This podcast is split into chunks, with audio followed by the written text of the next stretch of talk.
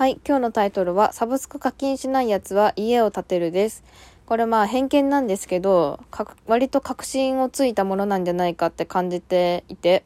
私はですね、月に Amazon プライム、Netflix、ライン ミュージック、D マガジン、D アニメストア、ラジコって結構まあ課金してて、まあ、月にトータルさんぜんえんちょっとぐらいサブスクにお支払いしてるんですよ。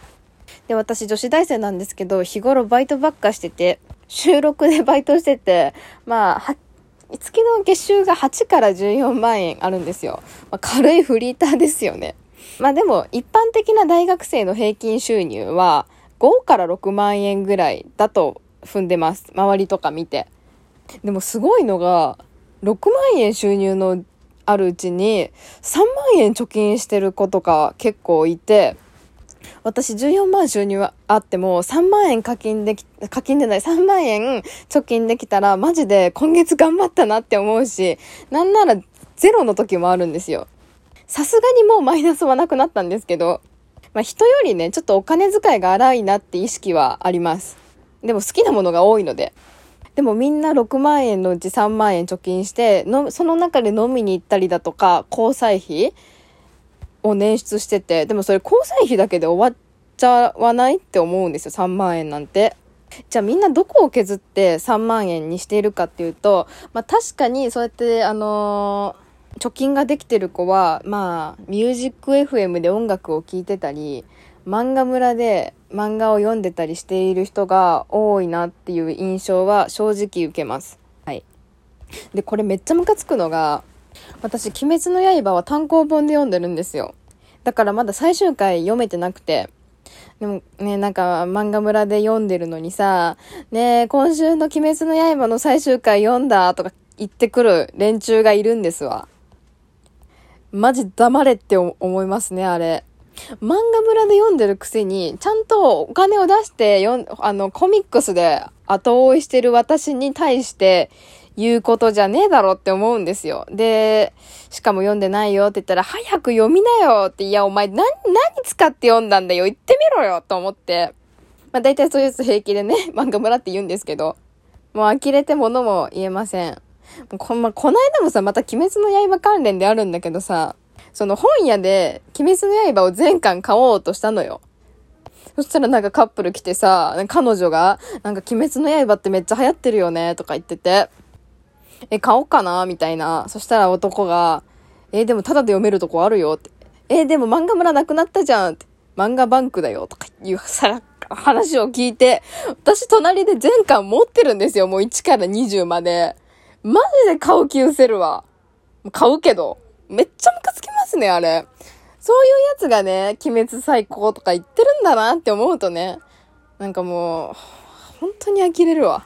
はい、ちょっと脱線はしましたけど、まあそう言って、そうやってあの、まあみんなはね、ろくまんのうちさんまんえん貯金して、まあエンタメには使わずに貯金してるんですよ。まあそんな大学生がね、貯金したお金で何をしているかっていうと、まあ旅行に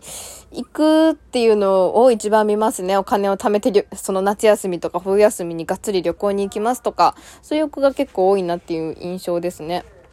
でも私は、あの、貯金ができないので、まあ、か、あのー、こ、まあ、行けても国内旅行なんですよ。海外とか行かないし、行けないし。要するにですよ、私がエンタメにお金を使って、その、じゃあ、仮に A さんとします。A さんは、エンタメは見るけど、そこにはお金を入れず、貯めたお金で、家、まあ、旅行、に行くとか、まあ極端な話、家も買おうと思いますよ。そうやって貯金してね。だからまあなんか客すごい客観的に見ると、 A さんがじゃあ A さんのエンタメ代を私がお支払いしてる形になるんじゃないかなって思います。まあめったからめっちゃムカつきます。いやまあね、まあ無料でね、確かに閲覧できるってなったら、そこをさ、あのー、そこに金をかあの使わなくなって他に金を使うってことは、まあ非常に合理的だなとは思うんですけど、何の後ろめたさもなくそれができるって私はちょっと考えられないんですよ。だってその漫画の作者さんなりさ、その音楽のアーティストさんなりもさ、時間を使ってさ、自分が創作したもので食べていこうとしてるのにさ、それを無料で搾取されて食べていけないっていう事態に本当になっている、いると思うんですよ。メジャーな人はまあそこまでさ、あの貧困ってことはないですけど、ちょっとまだメジャーとは言えない人たちだとか、まあ、S、あのインターネットとかスマホが普及したことにより金を稼ぎにくくなっていると思います。そういう漫画家さんとか音楽、音楽作ってる人とか、搾取することに対して何の後ろめたさも抱かないのかって思うと、私はそういう人たちをすごく敬遠してしまいます。うん、合理的だけど心はないのかなって思っちゃいます。はい。いい人アピールです。はい。でもさ、まあ、もっと遠くから見るとさ、私はお金がないから、あのー、国内旅行しかできなくて、海外旅行とか行けないしさ、家も買えないのよ。でもその違法アップロードでコンテンツを楽しんでる人たちはお金を貯めて旅行に行ったりだとか家を買ったりしてるっていう縮図をすごく遠くから見ると、私がエンタメにお金を払って、その A さんは旅行代理店だとか不動産屋とか航空会社とか、そういう私がお金がないがお金ないゆえに使ってあげられないところにお金を出すことができてるとも見れるので、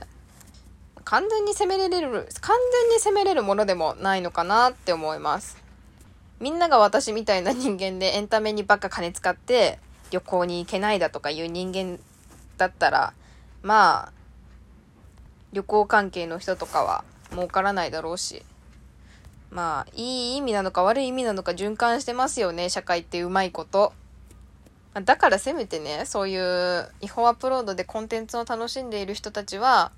ちゃんとサブスクに課金してたりする人に、人たちに、人たちの前で息を殺して過ごしてくださいねと言いたいです。お金を出してないのに何々が好きとか言わないでほしいな。はい。そんなわけで、サブスク課金しないやつは家を建てるでした。ありがとうございました。